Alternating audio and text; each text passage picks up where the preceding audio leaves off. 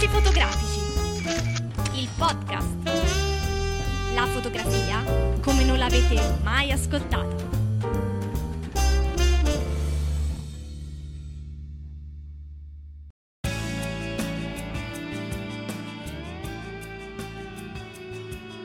Benvenuti a tutti alla nuova puntata del podcast, il primo podcast del 2012. Qui con me c'è Silvio che saluto. Ciao Federico, ciao a tutti quanti. Questo podcast avrà numerosi ospiti, vero Federico? Perché abbiamo... Beh, abbiamo un, uh, un ragazzo che abbiamo ospitato sul sito, eh, ha fatto un bellissimo reportage su Cuba e con lui parleremo nel fotobar non solo Sì, dei- della, della fotografia di viaggio, Mhm. ma anche di alcune novità.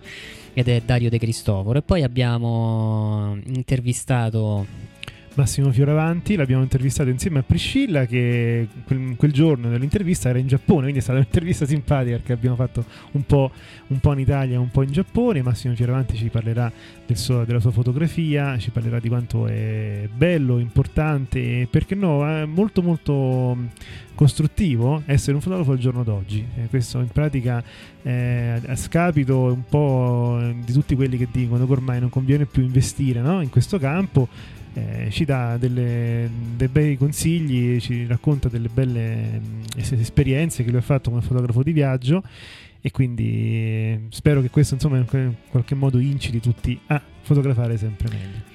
Poi ti voglio dire una cosa, Mhm. Silvio.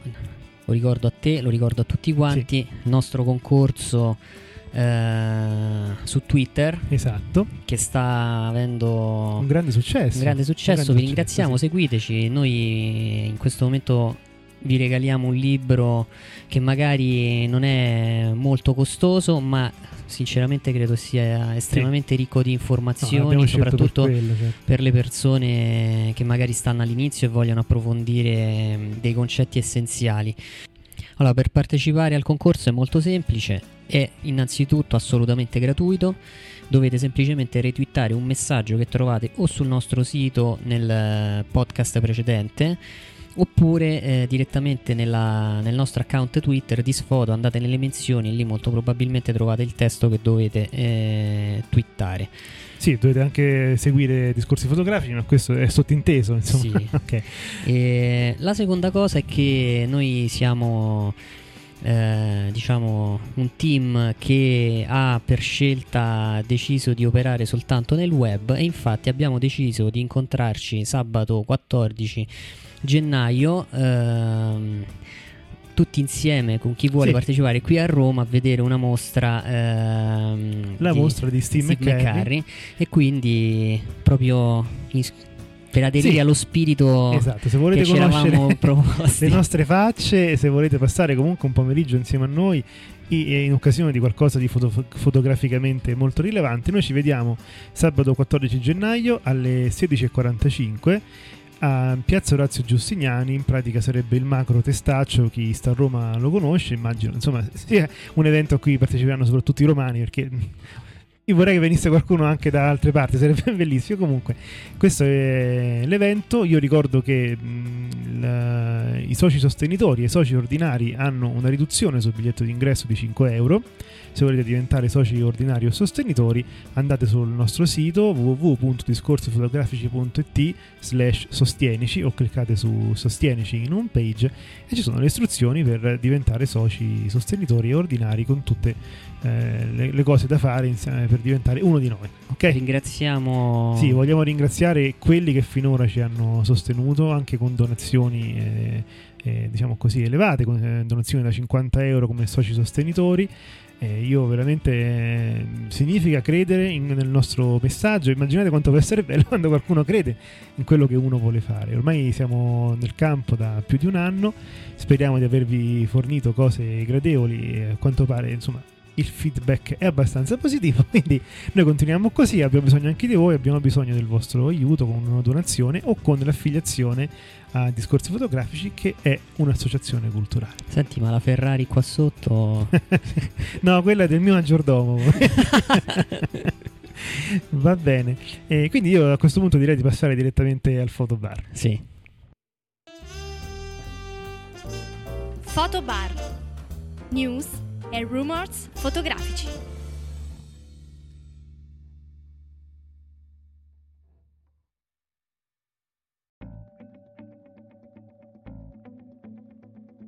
Ciao a tutti e benvenuti al fotobar di oggi. Ciao Federico. Ciao Silvio. Oggi abbiamo un ospite nuovo, un ospite importante che abbiamo già avuto modo di apprezzare sul nostro sito con un suo bellissimo reportage sull'isola di Cuba ed è Dario De Cristoforo, fotografo napoletano che salutiamo. Ciao Dario. Eh, ciao Silvio e ciao Federico. Ciao.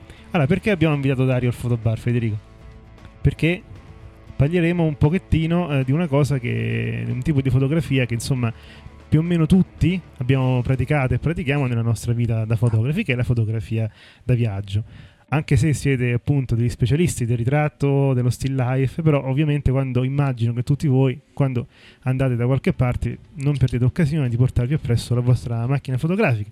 E quindi siccome Dario ci ha fatto un reportage molto bello su Cuba, io farei parlare un pochettino lui, magari ci racconti un attimino le tue esperienze recenti, qualche consiglio e parleremo di questo fatto della fotografia di viaggio, su come migliorare le nostre tecniche, perché un discorso così come al solito informale sull'argomento Vai Dario, ti lascio la parola.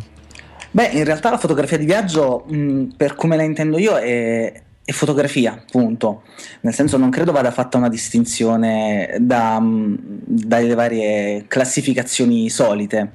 Eh, più che altro, eh, il problema secondo me sta molto nel viaggio, cioè il perché si viaggia. Eh, nella mia fotografia in generale io prevalentemente mi occupo di fine art, però eh, cerco di applicare lo stesso approccio anche al, al viaggio. Eh, devo avere un motivo per fotografare, in questo caso devo avere un motivo per visitare un posto. Eh, nel momento in cui sei ispirato da una, una località che poi può, essere, mh, mm, può offrirti praticamente uno scorso paesaggistico piuttosto che un volto particolarmente interessante, come sì, come è stato per esempio nel, nel viaggio a Cuba, Ehm, vengono fuori delle foto da contenuti forti ma eh, che sono legati secondo me in maniera indissolubile al concetto di viaggio. Eh, sì. Quindi mh, l'aspetto contenutistico della foto di viaggio è, è semplicemente un, un, modo di vedere, di vedere il mondo. Eh, dal punto di vista tecnico invece ci sarebbero tutta un'altra serie di, di discorsi da affrontare, dalla preparazione del viaggio a, alla borsa sì. che non è da sottovalutare. Esatto, questa anzi... è una delle domande che volevo fare a te e a tutti, insomma come prepari la tua borsa? Allora, diciamo che mh, nei diversi viaggi che ho fatto ho cambiato più volte mh, il mio setup in qualche modo. Eh, nel viaggio a Cuba avevo deciso di viaggiare particolarmente leggero, quindi avevo una D300 con um, un'ottica tuttofare, un 18-200 VR Nikon mm-hmm. e, e, il cinquantino classico che Bene. non manca mai perché sì, è facilmente sì. trasportabile. Ehm, nell'ultimo viaggio invece mh, avevo deciso di viaggiare un po' più pesante, quindi avevo uno zaino completo di qualsiasi ottica possibile e immaginabile e in realtà me ne sono pentito tantissimo. Eh, proprio perché mm-hmm. mh, probabilmente c'era un errore nella scelta del viaggio, nel senso che non ero ispiratissimo da quel viaggio, quindi non sapendo cosa cercare ero partito con tutta l'attrezzatura possibile e immaginabile. Il mio zaino pesava oltre 10 kg. Solo di e... materiale fotografico. Solo di materiale fotografico. Uh-huh. il viaggio era alle Azzorre, quindi uh, fare trekking e andare alle, alla ricerca di scorci particolari con 10 kg sulle spalle non è, no. non è comodissimo. E in realtà ehm, poi ti rendi conto che effettivamente non è tanto l'attrezzatura che fa la differenza no? ehm, nella scelta del, del, soggetto. Puoi avere qualsiasi tipo di ottica, una soluzione la trovi. E, il problema è che se non riesci a guardare molto, ma sei più concentrato sull'attrezzatura, inizi a eh, perdere di vista eh, quello che è veramente il tuo racconto. Sei più concentrato sia utilizzare il nuovo grandangolo che hai comprato piuttosto che il super tele perché eh, quel soggetto ti sembra particolarmente interessante. Sì, io volevo appunto condividere con te una cosa che, che mi capita sempre quando viaggio. La mia fotografia è prettamente una fotografia di viaggio perché comunque non ho ancora scelto diciamo, uno degli altri generi eh, particolari della fotografia. Però volevo dire, quello che mi dà purtroppo eh, mi dispiace sempre, che non essendo io, come penso la maggior parte di noi, appunto fotografi del National Geographic, nel senso che ci mandano lì sei mesi, no? E tu mm-hmm. due mesi ti, ti ambienti, e che vedi le realtà, studi un pochettino i soggetti, studi il posto e dopo cominci a fotografare, no? Non riesco ovviamente a portare, a tornare a casa avendo portato con me un po' uh, quella, quello spirito del luogo, no? Sono sempre certo. abbastanza certo. insoddisfatto. Tu come, come, ti regoli riguardo a questa cosa? Non so, capita anche a te? Um, diciamo che normalmente ho un doppio, un doppio approccio, chiaramente um, o l'uno o l'altro. Talvolta sono partito con già l'idea di cercare qualcosa, perché ti ripeto, um, più che altro la scelta era legata al tipo di viaggio, quindi che tipo di aspettative avevo io da, da quel posto e che cosa sarei andato a ricercare. Eh, fermo restando che poi eh, in loco possono succedere tante cose che possono Ehm, suggerirti una storia diversa da raccontare, però mm-hmm. tendenzialmente o parto con un'idea ben precisa di aspettativa di quel posto, quindi già con una storia da raccontare, ehm, e poi verifico una volta arrivato lì se eh, questo corrispondeva alle mie aspettative.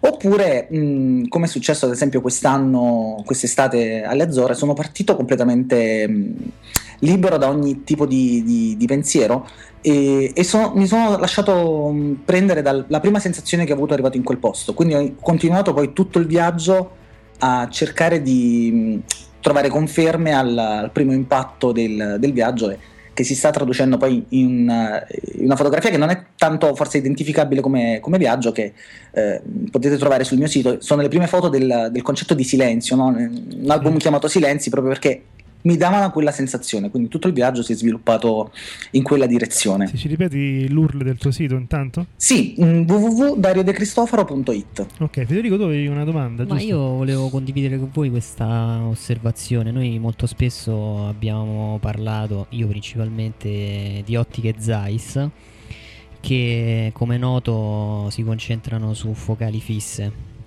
e quindi quando fai un viaggio prendi ad esempio il 21 mm che ha una resa eccezionale e che per i paesaggi sarebbe perfetto però ti costringe magari se vuoi prendere un dettaglio a cambiare ottica e a montare uh-huh. un tele quindi significa arricchire la propria borsa di ottiche quindi parlavamo per esempio con Andrea eh, che lui è più predisposto a portare con sé eh, i cosiddetti zoom perché sì. ti permettono, sono più pratici. Sì, nel viaggio. Insomma. Mentre io ci ho pensato e sinceramente preferisco comunque eh, cambiare l'ottica come succedeva una volta. Mm-hmm. Non so voi.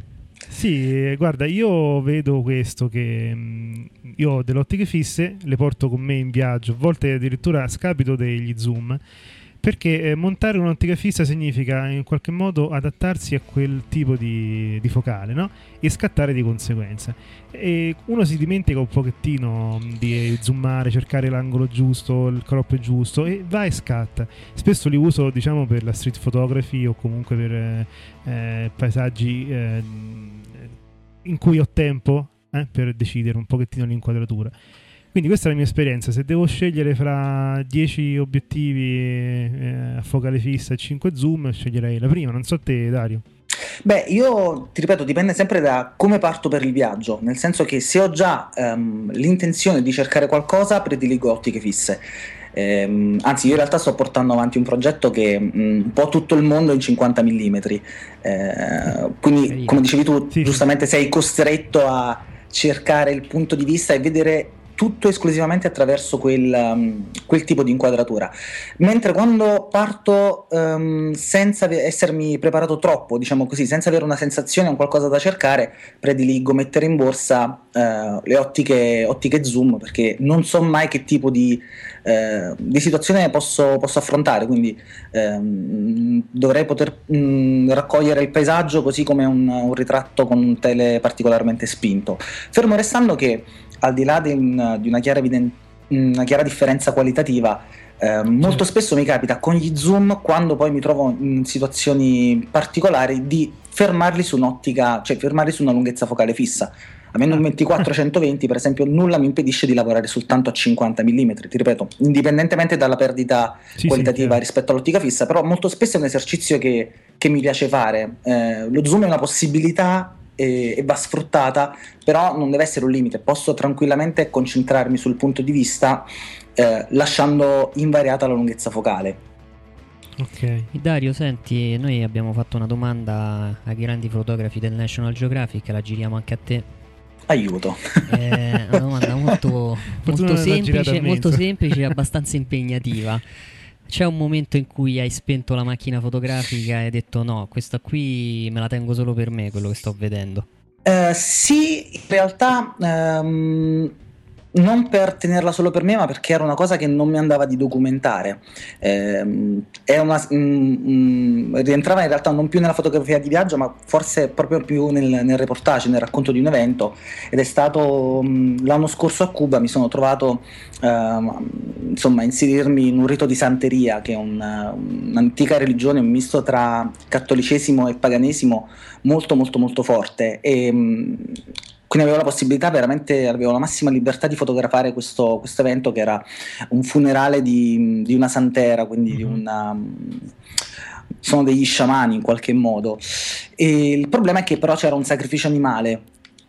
E davvero molto molto molto cruento. Mm, sono venuto giusto la settimana scorsa dal WordPress Photo che si è tenuto qui a Napoli, la, che era in mostra, e troppa, troppa durezza in alcune immagini eh, è una cosa che non mi va di raccontare, almeno per come eh, intendo io la fotografia, insomma non, non, in maniera documentaristica, non è il mio lavoro, quindi non voglio raccontare quel tipo di, di evento, in quel caso ho preferito spegnere la fotocamera. Ah, quindi sì, non per goderti diciamo il momento, ma per non eh, eh, descrivere qualcosa di troppo violento, diciamo. Esatto, sì. In realtà dal punto di vista di, del piacere della fotografia... Ehm, eh, quello è un po' per me veramente un divertimento, quindi ehm, non, non, non, riesco a staccarlo in qualche modo dal mio viaggio. Quando c'è qualcosa che, che, mi, che mi, impegna, mi va di, di, fotografarlo, anche perché io ho pochissima memoria, quindi in qualche modo le fotografie sono innanzitutto eh, la mia memoria nel tempo. Ok. Io guarda, sollevo un'ultima questione prima di andare avanti con il nostro fotobar, mh, mm, che magari interesserà diciamo, i fotografi meno accaniti fra i nostri ascoltatori, ma che però vogliono comunque portare delle belle foto a casa dopo un viaggio. No? Secondo te è possibile allenarsi alla fotografia di viaggio? È possibile fare qualcosa quando si è a casa, non si è in viaggio, per far sì che poi i propri scatti vengano meglio o comunque più consoni rispetto a quello che uno si aspetta da, da un viaggio, da una fotografia di memoria? Beh, sicuramente conoscere benissimo la propria fotocamera. Mm, mm, un consiglio che io do sempre normalmente è leggere il manuale, cosa che fanno in pochissimi. Esatto, eh, se ci sono 400 pagine di manuale un motivo ci sarà. E più che altro, mh, mm, soprattutto con, con, reflex abbastanza complesse, eh, è importante trovare subito i pulsanti, quindi un, un, esercizio molto molto comodo può essere sicuramente questo, quello di conoscere, immaginare anche un po' quando si è in casa, non si è in viaggio, a fotografare un qualcosa all'improvviso, quindi dover chiudere immediatamente il diaframma piuttosto che regolare il tempo in maniera molto rapida, perché quando si è in viaggio molto spesso ci si trova eh, l'inaspettato davanti e l'unico modo per, per, raccontarlo è superare ogni limite di, eh, di, tecnica in qualche modo, quindi essere pronti, eh, la tecnica poi fondamentalmente serve a quello, no? sì. Eh, essere in grado di raccontare qualcosa che Mm, senza, senza la tecnica sarebbe impossibile, però se si è poco pratici diventa complicato proprio già trovare i pulsanti e cambiare le impostazioni della fotocamera, così anche per gli obiettivi. Eh. Molte, molte, persone sono proprio lente nel cambiare l'ottica. Mm-hmm. Sì, infatti anche quella è una cosa che fare in fretta può fare la differenza, no? Perché poi molto sì. spesso ci sono delle foto inaspettate eh, in viaggio anche in occasioni che sembrano banali, diciamo così, si può capitare un'inquadratura che insomma richiede uno scatto fulmineo, diciamo così. Certo, e un'altra cosa che mh, viene consigliato tantissimo in, in, molti manuali di fotografia è non portare il tappo sulla fotocamera, eh, chiaramente con una, un filtro UV a protezione della lente, però molto spesso si perde molto più tempo a togliere il tappo, eh, soprattutto quando si ha un paraluce, io trovo una cosa molto, molto difficoltosa sì. nelle Nikon. sì, sì, sì, eh. è vero, eh, ma non solo in quelle. Eh. E quindi, insomma, avere la camera pronta per l'uso mh, è un'altra cosa che conviene avere in, uh, in viaggio e fare, fare attenzione uh, alle impostazioni di base. Molto spesso, magari, ehm, non so, magari si è fotografato qualcosa la sera prima e si è lasciato l'impostazione in pieno giorno con ISO altissimi.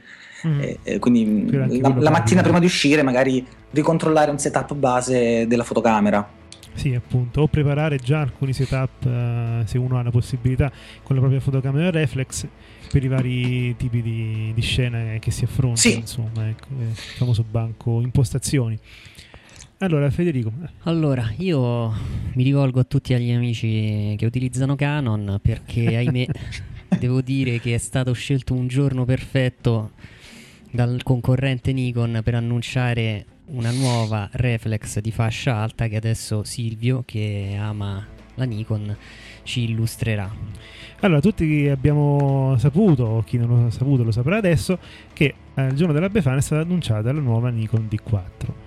Ora, eh, la Nikon D4 è l'ammiraglia di casa Nikon, va a completare un pochettino la fascia eh, delle Nikon D3 SDX, per quanto non è secondo me un, un sostituto a tutti gli effetti ed ha, eh, come nel caso della Canon, eh, in un certo senso strizza l'occhio parecchio eh, al, al, video, a, questo nuovo, a questa nuova frontiera della fotografia, diciamo così, che è il video.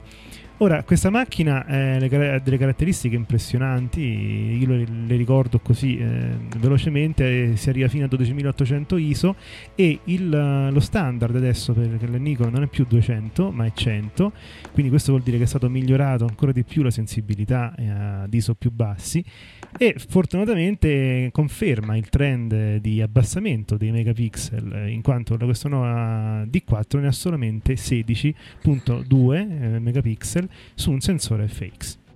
La rapidità di scatto è di 11 frame al secondo perché? Perché queste macchine sono appunto pensate per chi scatta fotografia di sport, foto naturalistica e anche in questo ad esempio c'è un'ergonomia nuova sono stati messi due joystick che servono alla stessa cosa, cioè a spostare il punto di fuoco e, a bloccare e il pulsante diciamo sopra joystick per bloccare luminosità, eh, misura della luce e autofocus sono stati messi sia nella posizione classica di sempre, sia anche nella posizione verticale.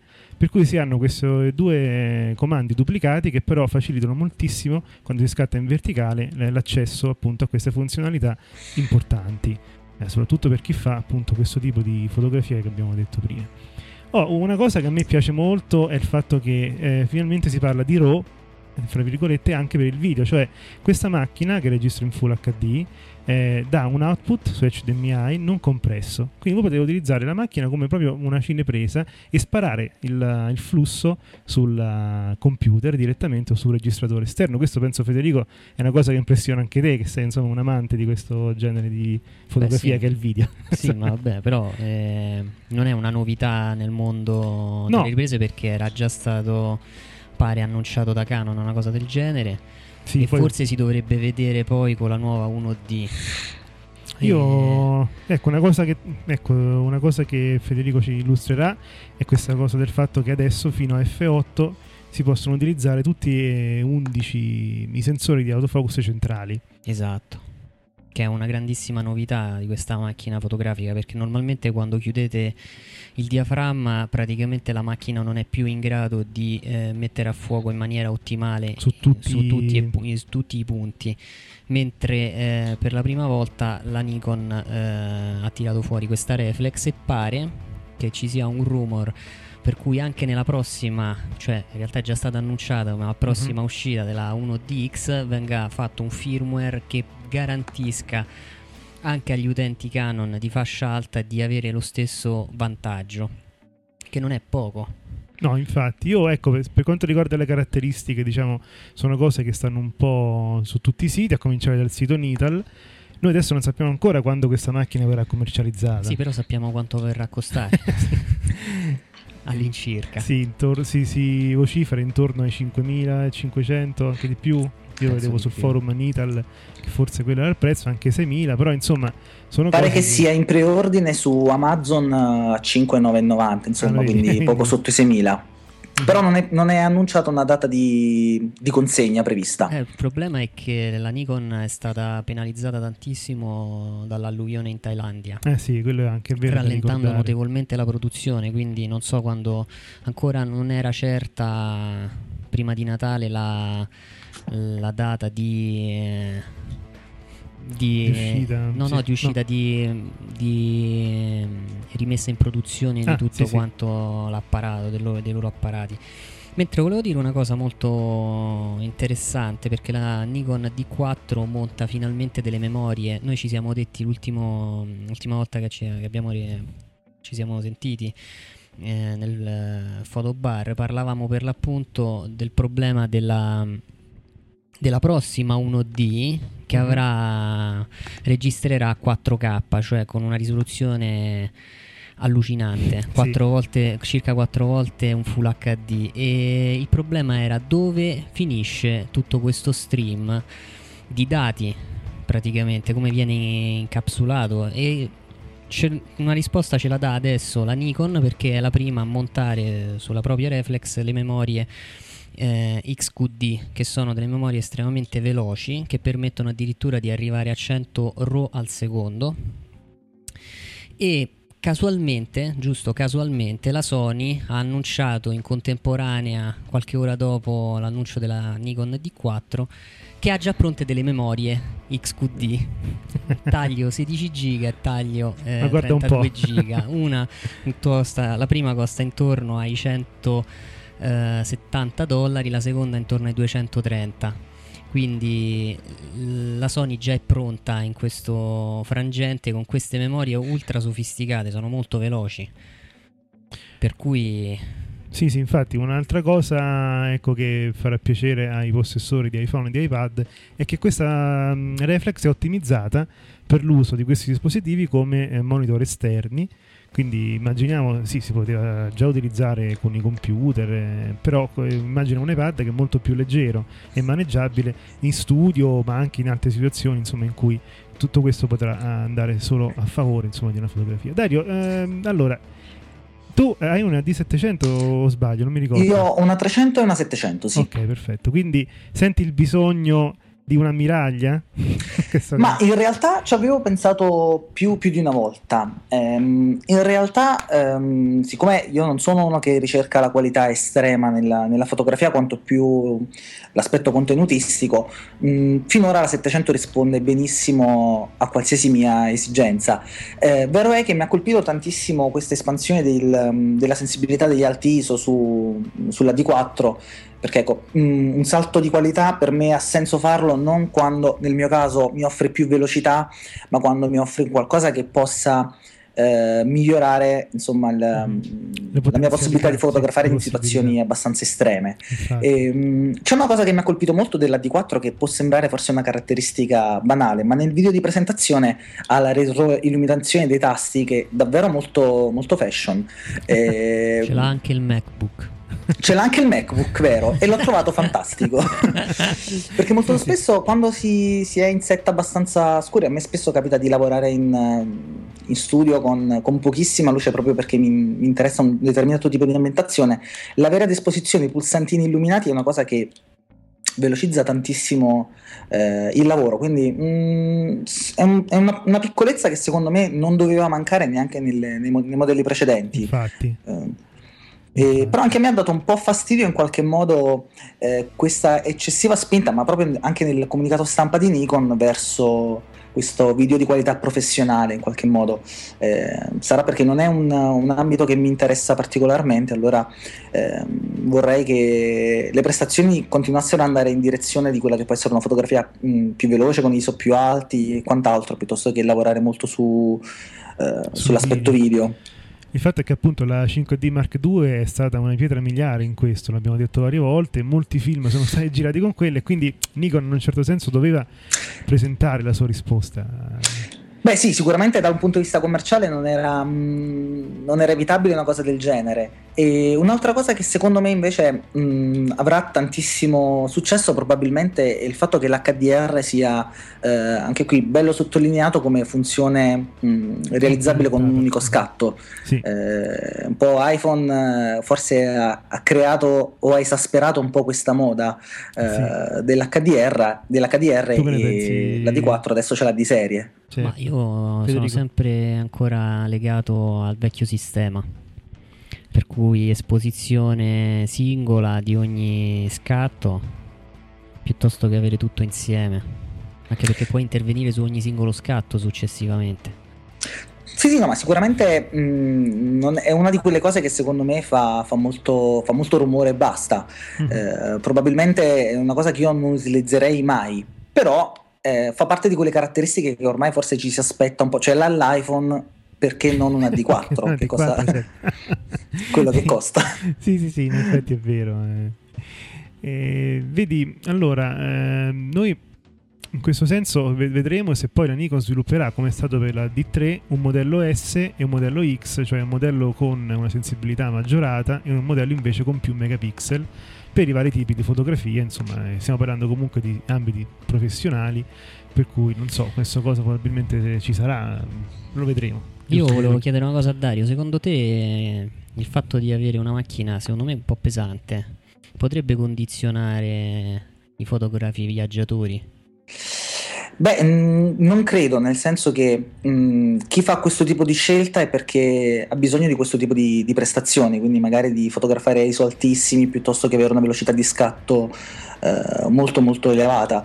Eh, in quel caso credo che mh, non ci sia compromesso che tenga, nel senso voglio, voglio il meglio e sono disposto a, po- a, portare insomma qualche, qualche etto in più, anche perché poi la differenza in realtà con una 300 con bat- una 700 anche una 300 in realtà con battery pack più un'ottica abbastanza impegnativa, non credo che sia certo. estremamente enorme. Invece io sì, ci colleghiamo appunto. Ti volevo dire una cosa, visto che la, la D4 ha 16 megapixel, c'è una macchina fotografica prodotta da Sony la A77 mi sembra l'Alfa 77 sì, la nuova Alfa che ha Silvio quanti megapixel? Ha 24 megapixel e su un sensore di X quindi cioè.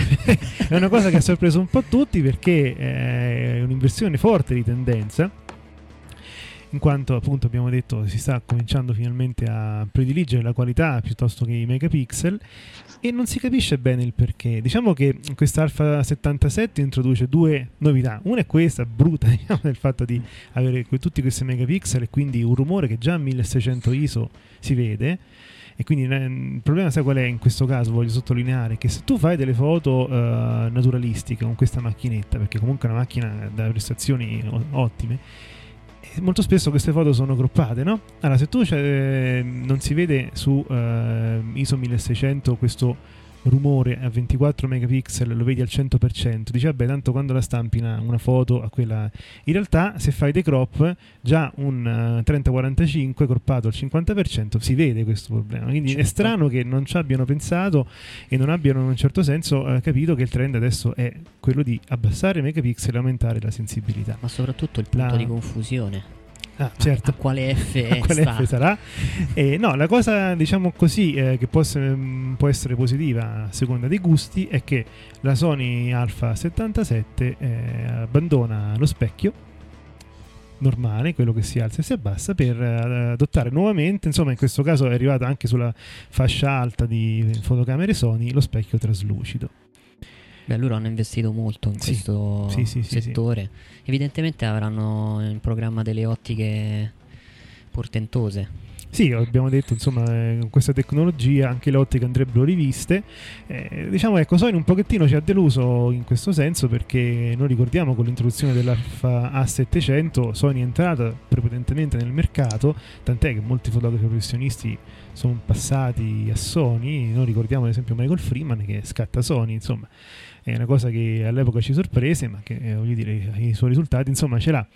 Quindi non so, Dario, tu che cosa ne pensi di questa cosa? Ma io penso che Sony sia stata un po' costretta in qualche modo a fare questo tipo di, di scelta un, che secondo me è prettamente commerciale, mm, rientra un po' anche per quello che dicevamo un po' della D4, ci sono alcune informazioni che sono eh, sensazionalistiche, no? Quindi mm. gli altissimi megapixel piuttosto che eh, mi viene in mente non so, la Nikon One 60 fotogrammi al secondo, sono di quelle informazioni che in realtà servono per colpire una, una parte di, di, pubblico, una parte di, di clientela che viene, viene, attratta non tanto da un discorso qualitativo di rumore, la maggior parte dei, delle persone che secondo me comprano reflex eh, ultimamente non sono eh, molto attente a un discorso qualitativo e molto spesso non conoscono neanche il concetto di rumore in fotografia, quindi sono attratti semplicemente da questo tipo di informazioni che poi vengono stampate eh, molto in evidenza sulla scatola. Mm. Poter dire che sia il doppio dei megapixel di una Nikon o di una Canon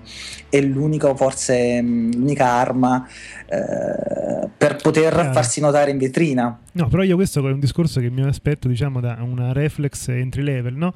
Perché mo tutti c'hanno, le- vogliono comprare la reflex in un certo senso, eh. però certo la 77 andava ad una fascia, diciamo, a livello intermedio alto, per cui sai, il professionista o l'amatore evoluto queste cose le sa. Quindi vediamo un po', insomma, come Beh, non lo so, e in realtà mh, credo che il professionista e l'amatore voluto non avrebbe nessun motivo mh, se non, eh, ecco, mh, ec- se non estremamente attento, vediamo un Michael Freeman di turno, a guardare Sony, nel senso che purtroppo il mercato, o per fortuna, non lo so, il mercato ha questi due grossi competitor che sono Nikon e Canon che eh, in termini di immagine, di comunicazione, poi io sono estremamente attratto da questo tipo di aspetti, no, de- anche da parte delle, delle aziende, eh, la fanno da padrona, quindi io devo far notare la mia Sony e, e devo farlo notare in qualche modo che probabilmente è sensio- sensazionalistico, non... Sì, è ehm, L'abbiamo visto con lo specchio traslucido, insomma. Sì, esatto. Bombardato. E andiamo avanti, passiamo a un'altra notizia che- di cui abbiamo già Brutta. parlato due volte. Brutta. E confermiamo una brutta notizia. Brutta notizia perché noi ne abbiamo parlato in un podcast eh, di qualche mese fa e avevamo accennato al prestito che aveva ricevuto Kodak eh, perché entro due anni avrebbe risolto tutti i suoi problemi tirando fuori qualcosa di portentoso e infatti le azioni Kodak sono praticamente scese da 4 dollari a 40 centesimi In un anno. in un anno eh, a fronte di un prestito molto oneroso e quindi ormai sembra quasi certa la comunicazione della bancarotta. Kodak sono nove mesi, nove mesi che sta in passivo, ha perso ulteriori 222 milioni di dollari. Che quando sembrava appunto uno dei colossi intoccabili, già negli, anni- negli anni 90 sembrava appunto. Ora, se vogliono investire in carte fotografiche e stampe digitali, eh, io spero come sempre che ce la facciano, vero Dario? Beh, sì, sì, eh, in realtà quello che, che stiamo vedendo adesso secondo me è stato proprio un- una conseguenza non degli ultimi anni, ma secondo me di un processo molto ma molto più lungo. Eh, io continuo a guardare le vecchie insegne Kodak e sono le stesse da 15 anni. Eh, in realtà mh, non ho mai visto un segno di, di adeguamento in qualche modo ai tempi che stessero cambiando. Kodak è rimasta uguale, forse è il motivo per cui eh, piace a tantissimi di noi, eh, però chiaramente in questo momento mh, io non, non ricordo di aver comprato un prodotto Kodak, ehm, se non le pellicole, eh, negli ultimi dieci anni, quindi Chiaro, no, delle compatte su- digitali, su stampantine, stampanti, formato 4, 3, insomma non, non- non è stato nel mercato nel momento in cui eh, c'è stata questa esplosione in qualche modo della fotografia che è diventata molto più, più di massa. Sì, io penso che la prima eh, fotocamera digitale è stata una Kodak, cioè era un corpo che si attaccava alle reflex tradizionali registrava, mi sembra, un megapixel. Una cosa. Se vai su DP Review no, ci sta tutta la, la lista delle macchine in ordine mm, cronologico. La prima è una Kodak, io ho visto anche, giusto così, un video, un documentario di persone che facevano la fila eh, come adesso fanno la fila negli Apple Store per comprare le phone, negli anni 30 in America si faceva la fila per comprare una compatta della Kodak. C'erano proprio tutte queste persone in fila, ma uguale adesso, eh? tutti felici Sì. che uscivano con questa macchinetta, insomma, quindi è un peccato, però è vero, non, non ha saputo Voglio ricordare una cosa rinnovarsi, abbastanza sì. magari banale perché abbiamo parlato di una macchina eccezionale, la D4, e circa dieci anni fa io ho scattato delle foto con una, una delle prime compatte che era Epson. Ah, sì, sì, è vero. La Epson era nel mercato delle era entrata nel mercato secondo me con un investimento a brevissimo termine, infatti non credo che adesso produca ancora delle reflex o delle No, delle compatte, compatte- quindi praticamente eh, è stato un investimento a breve tempo. Io mi ricordo alcune foto scattate con eh, questa compatta della, della Epson. Molto probabilmente, come sta accadendo ultimamente, Google o Apple compreranno Ah, tutti i tu dici- brevetti della Kodak. Sì, sì, vedremo un po'. accade. certo, ovvio che Gente dice che ci fanno, non lo so, però comprano. sì, sì, potrà essere utile in futuro, insomma. Io Beh, guarda, magari prossimo- una di, queste inform- cioè una di queste operazioni potrebbe mantenere vivo questa marca pone- alla quale noi probabilmente siamo legatissimi. Le nuove generazioni mh, la conoscono davvero poco e non hanno eh, il, non, non, conoscono il valore della marca in qualche modo. È una marca che comunque ha fatto la storia della fotografia. E purtroppo mh, spero che insomma in qualche modo legandosi, mh, se questo insomma succederà a una di, questi, di, queste grosse aziende che in qualche modo hanno una credibilità enorme, anche Kodak possa riprendere in qualche modo che, un po' di spazio. Il fatto è che c'è anche un altro concorrente nel mercato delle pellicole che è Fuji. Sì, e Fuji stato, ha avuto un, un, un, riscatto nell'ultimo anno con la X100 che è sì, diventato... Sì. Eh, un fatto di grandissimo interesse perché ha avuto un successo enorme e...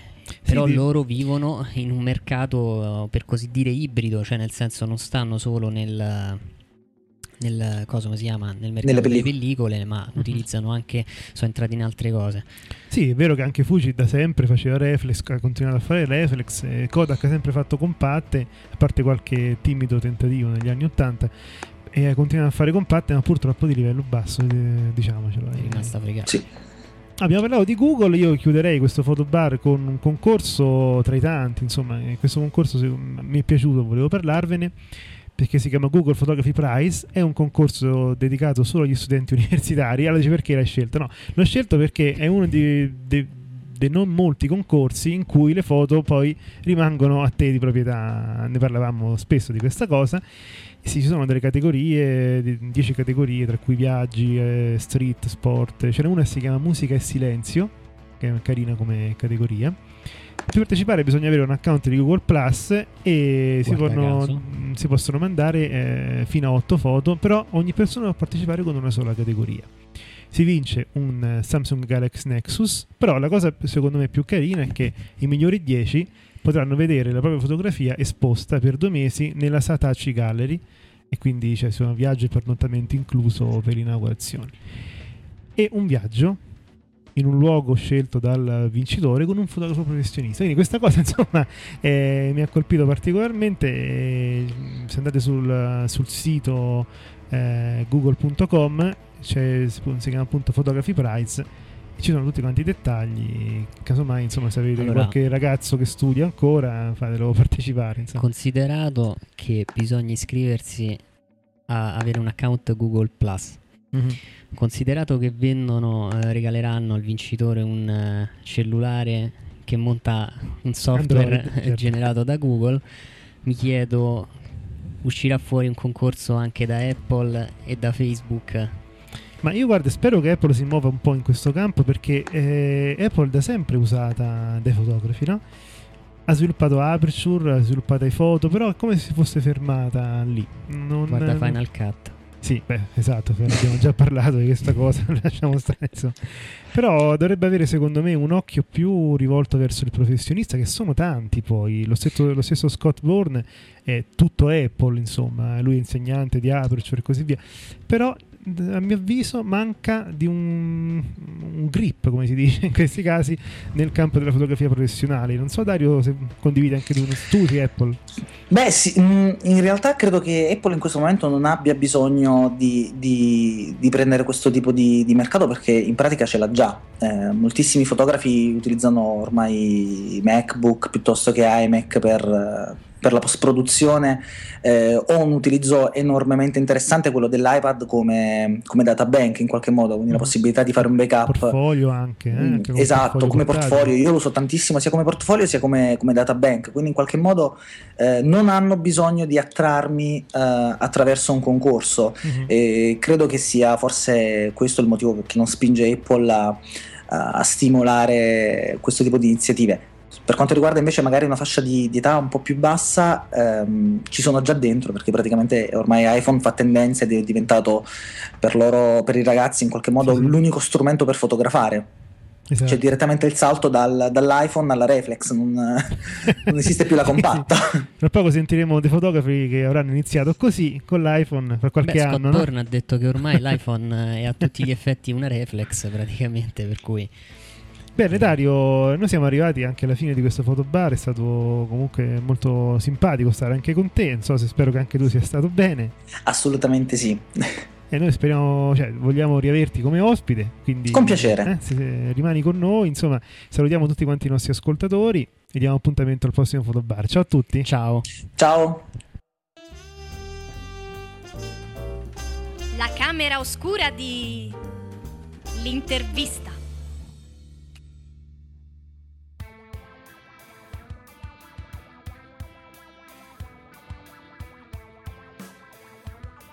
Ciao a tutti, benvenuti a questa bellissima intervista con eh, il fotografo romano Fabio Massimo Fioravanti. Io vorrei iniziare con una battuta dicendo che eh, sugli inviati dei discorsi fotografici non tramonta mai il sole, perché in questo momento con noi c'è anche Priscilla dal Giappone, è vero Priscilla? Ciao a tutti, eccomi qui. Priscilla si trova ciao, a Kyoto. Ciao Massimo. Ciao. Quindi abbiamo organizzato questa intervista intercontinentale e io vorrei appunto presentare subito Fabio Massimo Fioravanti, iniziando con la prima domanda, così eh, introduciamo proprio il personaggio. Allora, la prima domanda è questa qui. Tu hai una formazione umanistica, una laurea in letteratura moderna. E in che modo ti sei avvicinato alla fotografia? Eri già orientato alla professione o ci sei approdato successivamente, Massimo?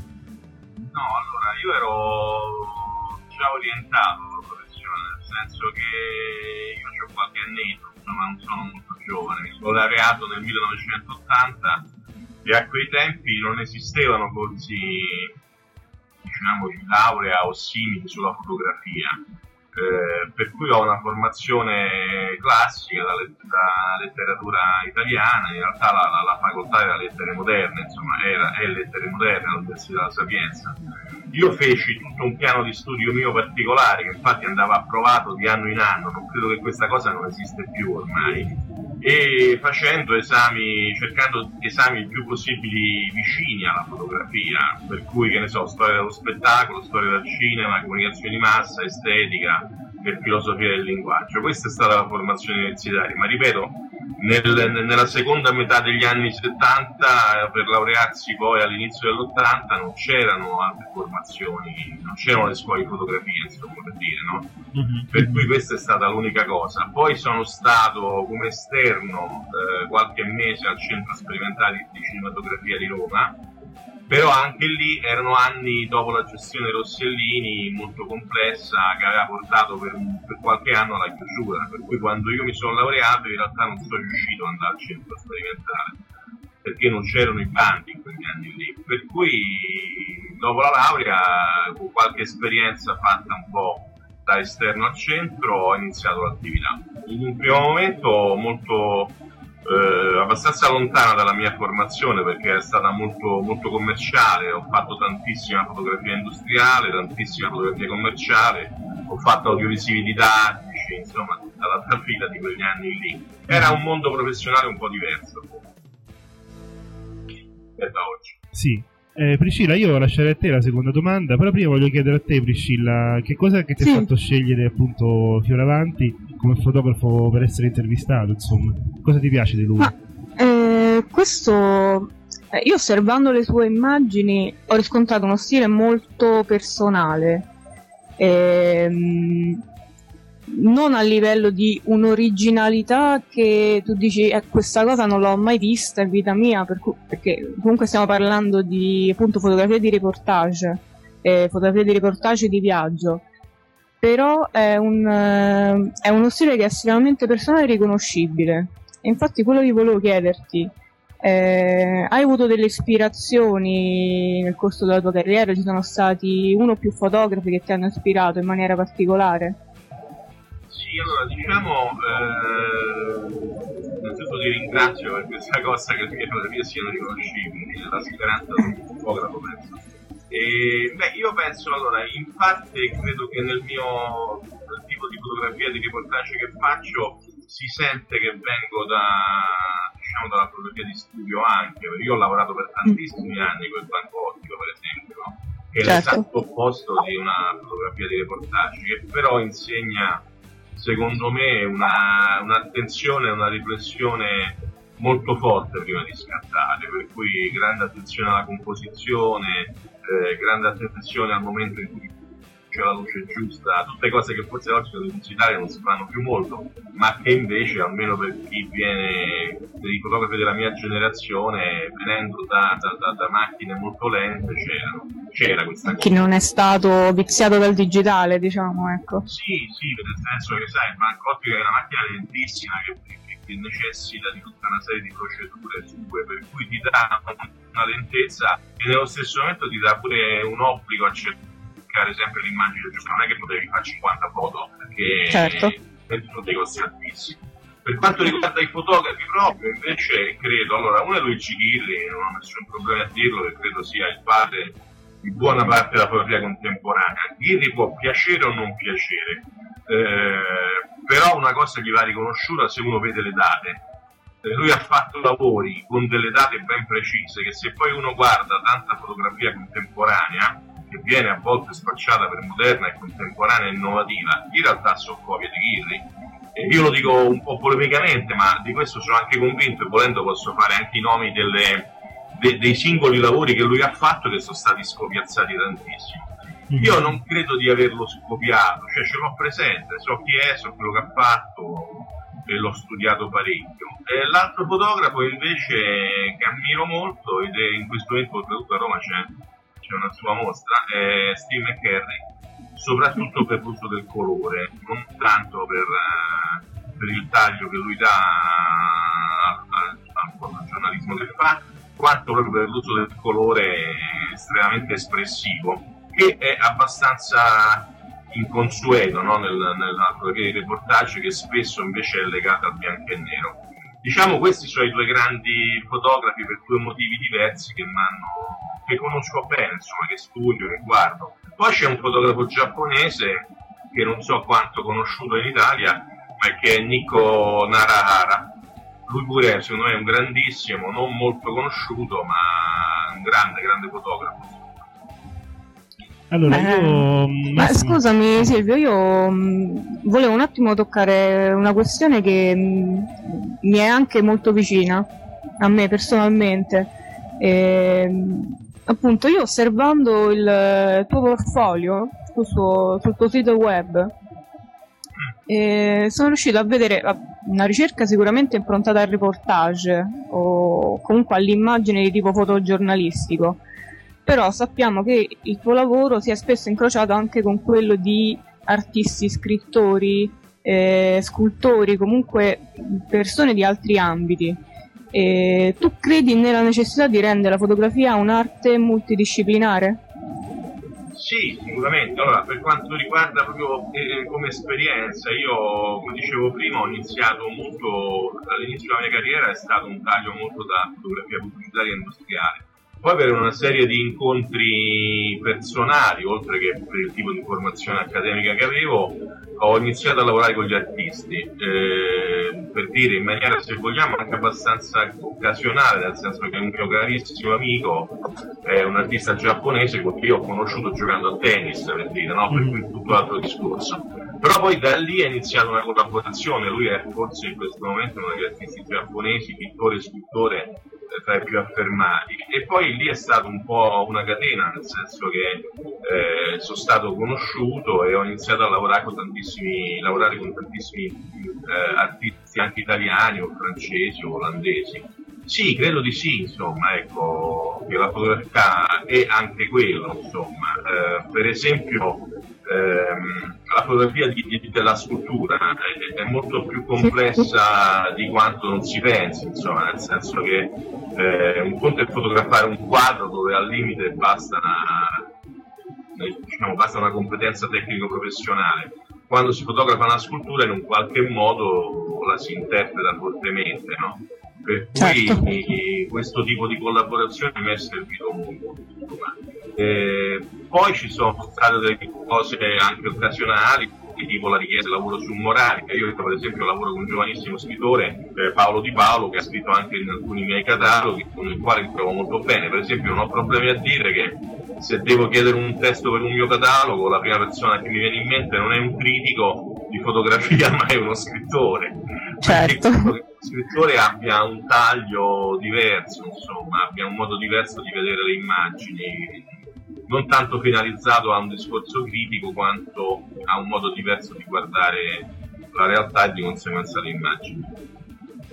Massimo, io adesso intanto invito tutti quanti i nostri ascoltatori a visitare il sito che è www.fabiomassimofioravanti.com. Ci sono delle foto bellissime, dei reportage e quindi potrete vedere proprio con i vostri occhi di cosa stiamo parlando. Allora, visto che appunto si parla di reportage, di fotografia anche diciamo così di viaggio, no, non di va- viaggi di vacanza, ma proprio di viaggio, io ti faccio una domanda che abbiamo fatto già a Michael Freeman quindi è carino vedere un pochettino come rispondono mh, diversamente i vari fotografi. No? La domanda è questa: che cosa viene prima per te? Il desiderio del viaggio che poi ti spinge a narrare quei luoghi attraverso le immagini, o al contrario è il desiderio di fotografare che ti spinge poi al viaggio? Eh, allora, guarda, eh, è abbastanza. non saprei sinceramente quale delle due. Ok. Nel senso che eh, quando viaggio ho sempre la macchina fotografica, questo sì, non ho mai viaggiato senza macchina fotografica. Magari invece non la porto sempre quando sto qui, insomma, qui a Roma. Ecco, questo sicuro. Mentre invece se parto, ma per dire sicuro se parto vado a Firenze, non è che devo andare dall'altra parte del mondo, insomma. Eh, comunque ho una macchina fotografica, magari piccola, non particolarmente impegnativa, per cui sicuramente, sicuramente è un modo è abbastanza legato al viaggio. Nel viaggio secondo me c'è una componente, io lo dico sempre un po' scherzando, viaggiare è come far prendere al cervello. Eh, nel senso che ti dà distanza dalle cose, no? Sì, sembra una cosa un po' comica, ma secondo me è così, almeno per me è così. Eh, è un modo perché tu vieni comunque straniato da te stesso, da quello che è il tuo mondo. Per cui è, è- è una distanza che prendi da te, da- dalle tue manie, dalle tue fissazioni, dalle tue idee e che ti dà la possibilità di avere uno sguardo diverso sulle cose. Poi c'è una cosa mia personalissima, ma questa risponde proprio veramente soltanto a me in questo momento. Io purtroppo, o per fortuna non lo so, di carattere ho una grande difficoltà a vivere l'attimo presente, no? nel senso che proprio perché sono o molto proiettato sul futuro, su quello che devo fare, o viceversa sono sommerso da- da- da- dal passato. Dai Ecco, quando viaggio eh, non è più così. Eh, mi piace viaggiare perché perdo un po' questa, questa specie di ansia, no? l'ansia del futuro o viceversa un passato da cui non riesci a staccarti o che comunque torna e tu non vorresti qualche volta. Mhm. Quando viaggio riesco a vivere il momento presente, riesco a vivere l'oggi ed è una cosa che sinceramente non mi succede quando vivo con- nella mia realtà. Ecco, un'altra cosa che mi piace di quando viaggio è questa e credo che questo un po' nelle fotografie che faccio un po' si vede.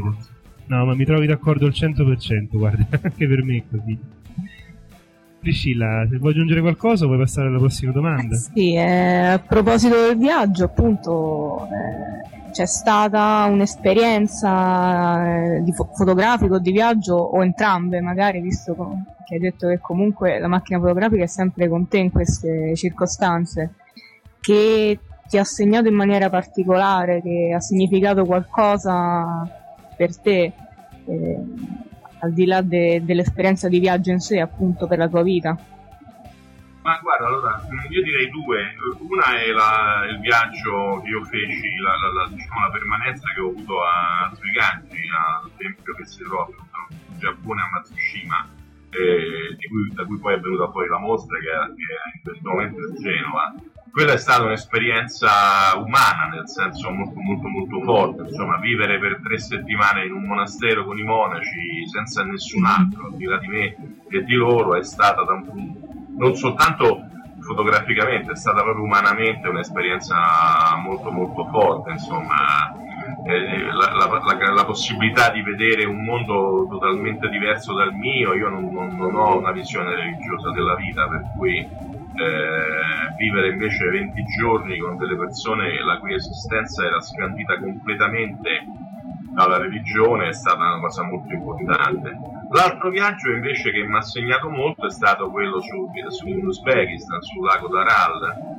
Eh, quella lì è stata un'esperienza a parte difficile perché arrivare sull'Aral non è facile. L'Aral è questo lago che si trovava nel centro Asia, forse all'inizio del secolo era la quarta o la quinta riserva mondiale di acqua che adesso se tu ci vai in realtà il lago non c'è quasi più, nel senso che è ridotto credo a un decimo di quello che era. Quando tu arrivi a Monac, che un tempo era la banchina del grande porto dell'Unione Sovietica, dove veniva eh, confezionato e conservato la maggior parte del pesce che veniva pescato, oggi l'acqua è 250 km più giù. Ed è un'esperienza drammatica, nel senso che credo sia la più grande catastrofe visibile ecologica in questo momento. E lì poi c'è, c'è una condizione drammatica di vita perché la metà dei bambini che nascono, perché purtroppo ci vive ancora qualcuno che non ha i soldi per poter andare via, è malformata, eh, un terzo delle persone è malata di tumore, e insomma ecco questa è la situazione, tutto questo lo vedi perché, perché si vede insomma ecco.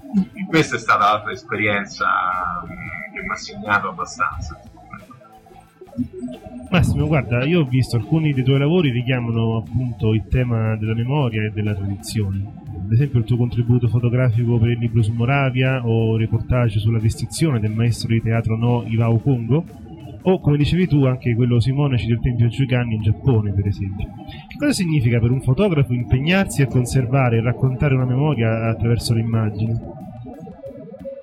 Eh, diciamo, ma io credo che, che proprio la fotografia in sé ha è molto legata alla memoria in qualche modo, no? nel senso che forse è la cosa a cui più, almeno per quanto mi riguarda, a cui più è legata. Eh, al di là del fatto poi di aver fatto eh, il lavoro su Moravia, dove comunque per il suo centenario dalla nascita io sono stato chiamato a fare quel lavoro. E in qualche modo poi se uno ci pensa in maniera anche molto semplice, senza tanti discorsi complicati, la fotografia ci ricorda sempre qualche cosa che è stato, quasi sempre, no? Nel senso che ogni foto è comunque qualche cosa che è finita, passata.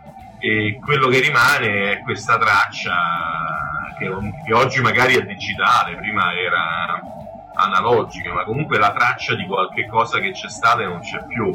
Io ho un lavoro che non ho avuto, lo dico oggi, forse per la prima volta, perché ci riesco a dirlo, un lavoro che non sono riuscito a fare che mi dispiace molto è stato un lavoro su mia madre, a cui ero molto legato e che è morta più di quattro anni fa.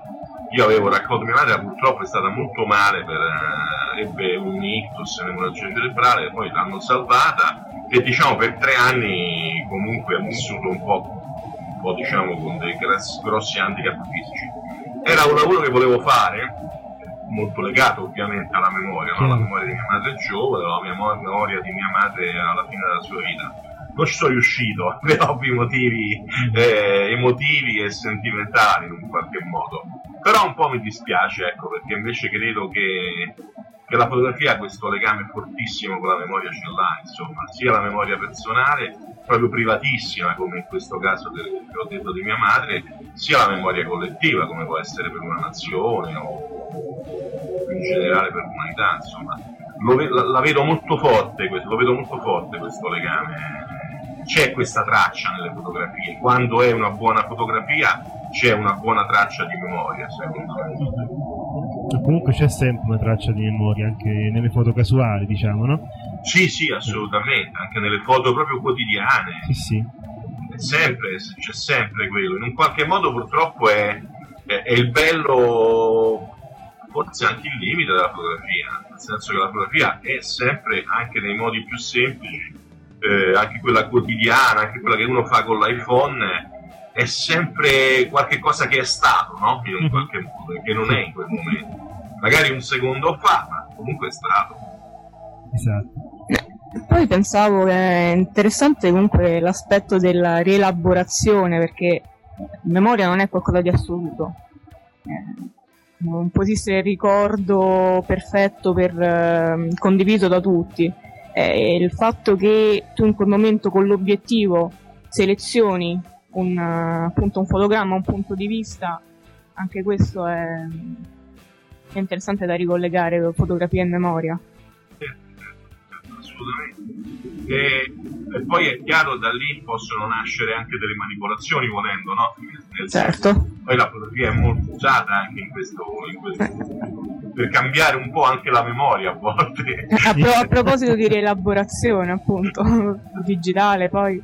la memoria collettiva a volte può essere usata. Sai, in questo purtroppo eh, la fotografia è traccia, io per questo dicevo è una traccia, nel senso che eh, è difficile poter dire la fotografia, che, che la fotografia è, è, questo, la fotografia non è mai assertiva, se tu prendi una foto un po' per quello che dicevi tu, perché magari fai un'inquadratura invece di un'altra, o magari perché la metti vicino a un'altra foto, la fotografia può dire qualcosa di diverso, non dice assolutamente quello che vuoi tu, cioè non puoi eh, violentarla, non gli puoi far dire quello che vuoi.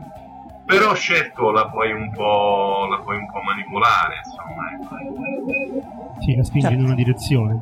Certo, certo in questo dicevo, eh, parlavo di traccia, no? nel mhm. senso che comunque una traccia della realtà e di conseguenza di memoria c'è, però poi insomma dipende come la metti, come la metti, come la dai. Puoi mandarla in una direzione o in un'altra, insomma. Ecco. Certo. Ehm, noi prima abbiamo parlato di stile, stile personale, originalità.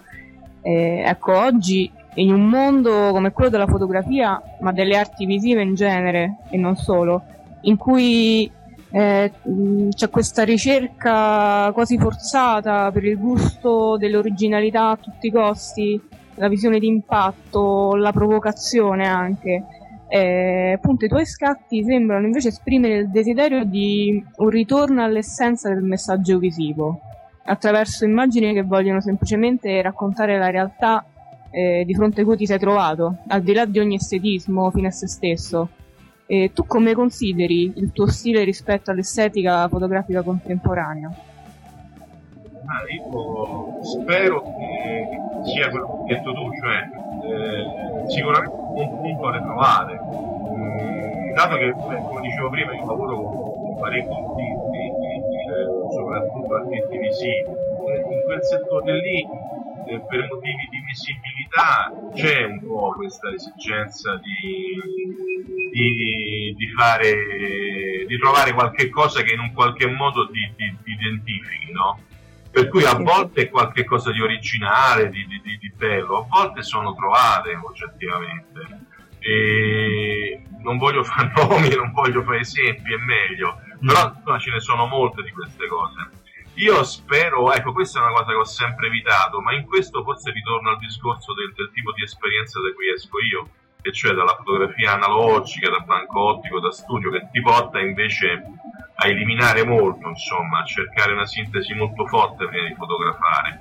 E penso che togliere sia sempre meglio, ecco, di questo sono convinto, piuttosto che aggiungere o mettere cose non necessarie o non pertinenti a, al messaggio che vuoi mandare. Per esempio in questo ritengo che una fotografa che io ammiro molto, che prima ho dimenticato, ma insomma lo, lo dico adesso, è Giorgia Fiorio.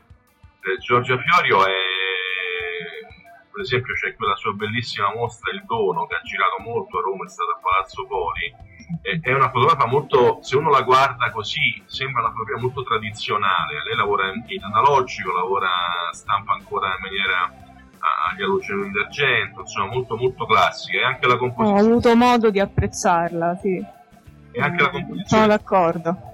La composizione è molto classica, no? molto semplice. In realtà se uno guarda bene è riuscita a esprimere quel mondo in maniera fortissima anche se poi magari uno potrebbe dire che rispetto ad alcuni stilemi che oggi il fotogiornalismo ha, lei è una fotografa classica, non dico vecchia che è un termine che, insomma, che è quasi offensivo, ma invece secondo me è molto più avanzata di certe cose. No? Noi vedi, per dire, nel fotogiornalismo da un po' di tempo si vedono orizzonti stortissimi, grandangoli iperspinti, no?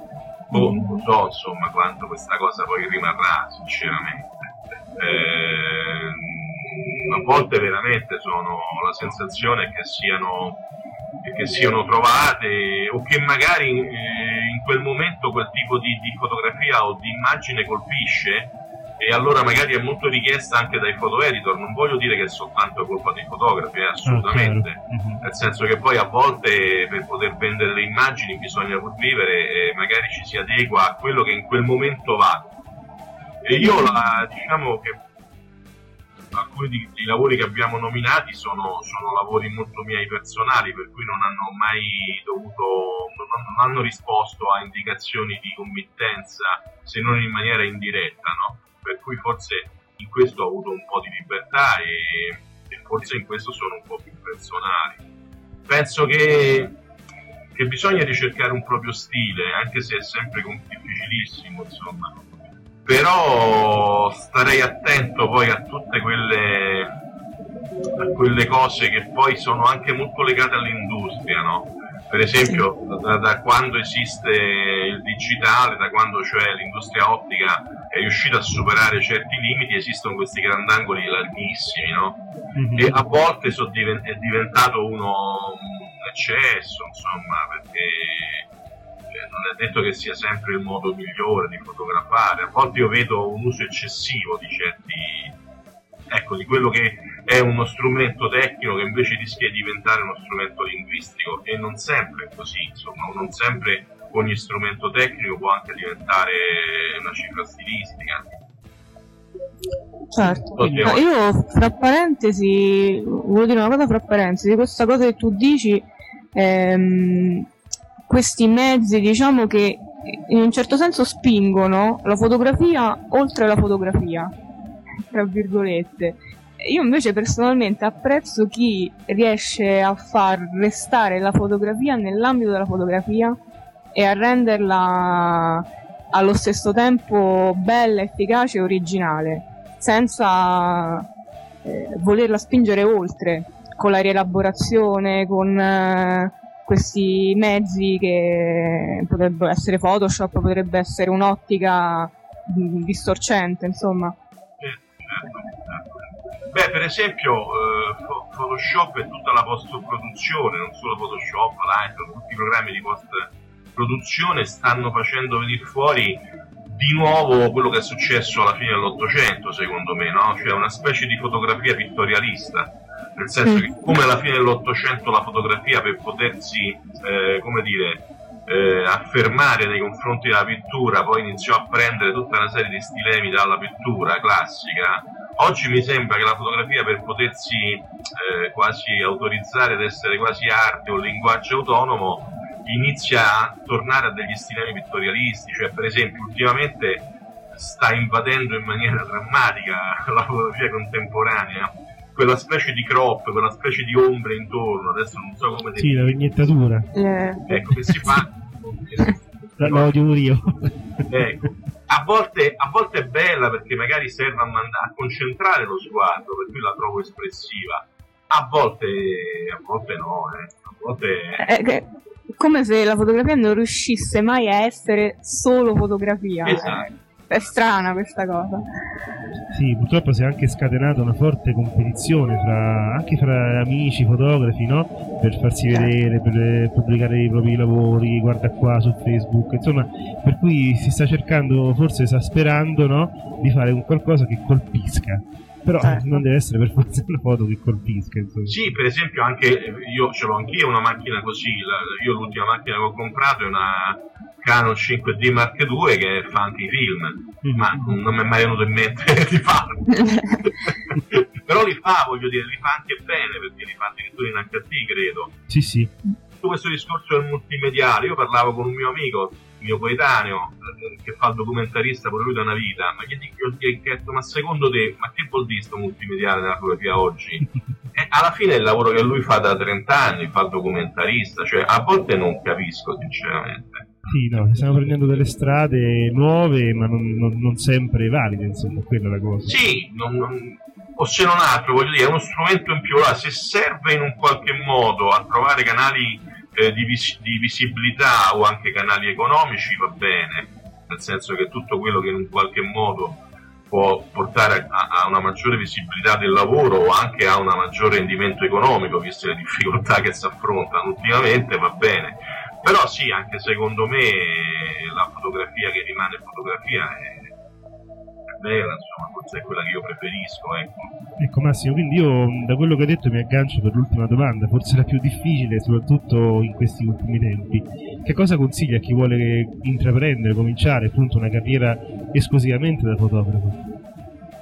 Ma io penso, guarda, a volte quando sento delle risposte drammatiche, di no, lascia perdere, no, non è vero per niente. Se uno ha una passione nella vita, la deve assolutamente assecondare. Io sono otto nipoti, per cui figli non ne ho, ma otto nipoti, e tutti dico sempre che eh, che ci vuole una passione nella vita, eh, assolutamente, anzi magari più di una. Eh, per cui se, se, una persona pensa che la fotografia è qualcosa di forte per lui, deve secondo me fare di tutto per, eh, per farla questa carriera, sapendo bene che non è facile assolutamente. Devo dire che da quando ho iniziato io, e non è che ho iniziato 2000 anni fa, appunto 30 anni fa più o meno, eh, il mondo professionale è cambiato completamente. Oggi internet ha stravolto molte, le- molte regole e molte leggi del mercato, però come dico sempre io ci sono anche molte possibilità in più. Faccio un esempio stupidissimo rispetto a quando ho iniziato. Io eh, sono stato soprattutto un fotografo di colore, per cui negli anni 80 quando tu facevi colore, facevi diapositivo, di conseguenza poi dovevi farti il book. Farti un book per me quando ho iniziato l'attività era un impegno economico enorme, nel senso che stampare 50 ciba che non era una rovina se li volevi stampare bene. Fare due book era difficile. Oggi ecco, il digitale consente invece di potersi fare dei book, di poter fare un sito internet da, da far vedere alle persone con le quali vuoi lavorare. Io penso che, ecco, sapere che non è un mestiere facile come nessun mestiere creativo.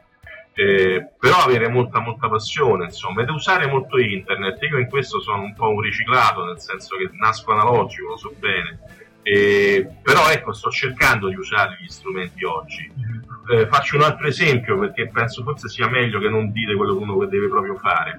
Io la mostra Zuigangi è nata in collaborazione con il Museo Nazionale d'Arte Orientale.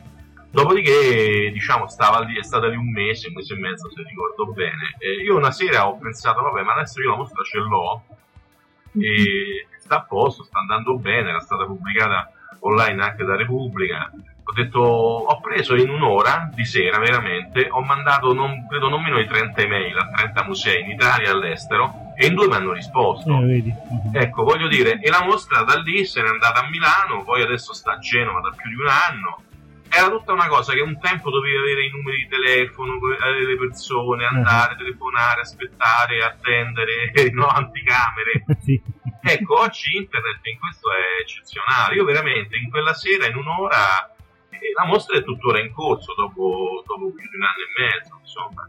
Per cui anche a chi intraprende la carriera oggi, ovviamente è giovane, usare bene internet da, ha tolto molto, ma forse ha dato ancora di più, secondo me, se uno la usa in tutte le sue potenzialità. E poi, come dico sempre io, probabilmente io non sono neanche la persona per formazione neanche la più adatta, insomma, a usare bene lo strumento internet comunque non, non, non, eh, non fermarsi eh, non fermarsi ai no, insomma, ecco, che uno ne, ne, se ne ricevono molti, eh, se ne ricevono moltissimi. Questo è importante saperlo, insomma. e bisogna, ma guarda, se uno è convinto un pochino di quello che sta facendo, eh, senza nessuna... se uno è convinto un po', non è che i no devono demoralizzare. Massimo, io ti ringrazio veramente di cuore perché è stata un'intervista molto istruttiva, anche molto simpatica. Insomma, eh. Penso che piacerà tantissimo anche ai nostri ascoltatori. Io invito tutti a commentarla, a parlare e a sviluppare dei temi intorno a quello di cui abbiamo parlato insieme. Ringrazio anche Priscilla. Grazie a te Silvia e grazie a Massimo. Grazie, grazie a voi, grazie a voi per la bella chiacchierata che è una cosa rara di questi tempi sulla fotografia. È vero. Benissimo, ci, ci, sentiamo presto allora. Va Massimo. bene, ok. D'accordo. Buona giornata. Ciao a tutti. Ciao a voi, buona giornata.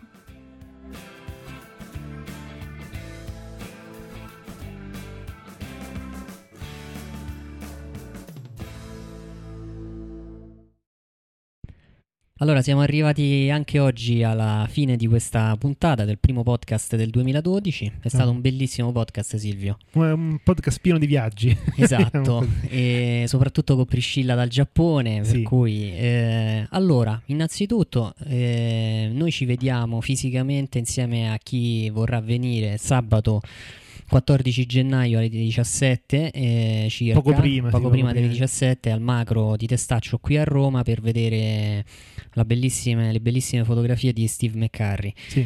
Ricordo, E- scusa, l'indirizzo che è Piazza Orazio Giustiniani 4.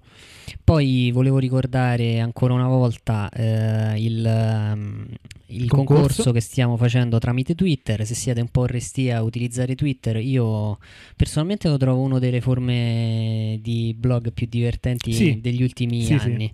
Molto divertente. E magari all'inizio è un po' uno un po' Mm, spaesato, sì, ma sì, poi sì. alla fine quando entra nel, nel giro è affascinante. È poco invasivo e è anche molto eh, aperto per eh, ricevere informazioni e via dicendo. Quindi seguiteci lì con le modalità che trovate scritte sul sito nel podcast precedente e dovete retweetare un messaggio il- la partecipazione Eh, al concorso è totalmente gratuita basta twittare il messaggio una sola volta perché comunque eh, Sì, farlo più volte non vi fa aumentare le possibilità di vincita. e non verrete comunque eliminati No, no, ecco. assolutamente, è chiaro. Bene, io allora... Senti siccome... Silvio, io sì, ti volevo dire una cosa, Mhm. qua c'è da mettere La benzina, benzina, alla tua sì. macchina. alla Ferrari del maggiordomo. E quindi vi ricordo se volete sostenere la nostra iniziativa di andare sul nostro sito www.discorsifotografici.it cliccare su sostienici ci sono le- tutte quante le istruzioni. Io eh, lancio questo appello anche a eventuali attività eh, commerciali che vogliono farsi un po' di pubblicità insomma p- essendo ospiti del nostro sito noi accettiamo questa forma di eh, finanziamento perché la nostra associazione può farlo tramite una donazione. Ora, diciamo Detto questo- una cosa, sì. Noi coi soldi in realtà, oltre alla Ferrari, ci vorremmo fare dei progetti, vorremmo realizzare È dei chiaro. progetti un po' più... Sì, soprattutto espandere la per nostra coinvolgere, offerta, per coinvolgere sì, sì, anche chiaro. gli altri. espandere la nostra offerta insomma su internet, nel podcast, so- eh, contattare più persone e magari appunto creare delle- delle- degli eventi, delle iniziative che un pochettino insomma di, di soldi purtroppo costano. Va bene ragazzi, detto questo, questa puntata è stata già molto lunga, noi vi salutiamo. Sì, sì, ci vediamo la prossima volta. Ciao a tutti. Ciao. Discorsi fotografici. Il podcast. La fotografia come non l'avete mai ascoltata.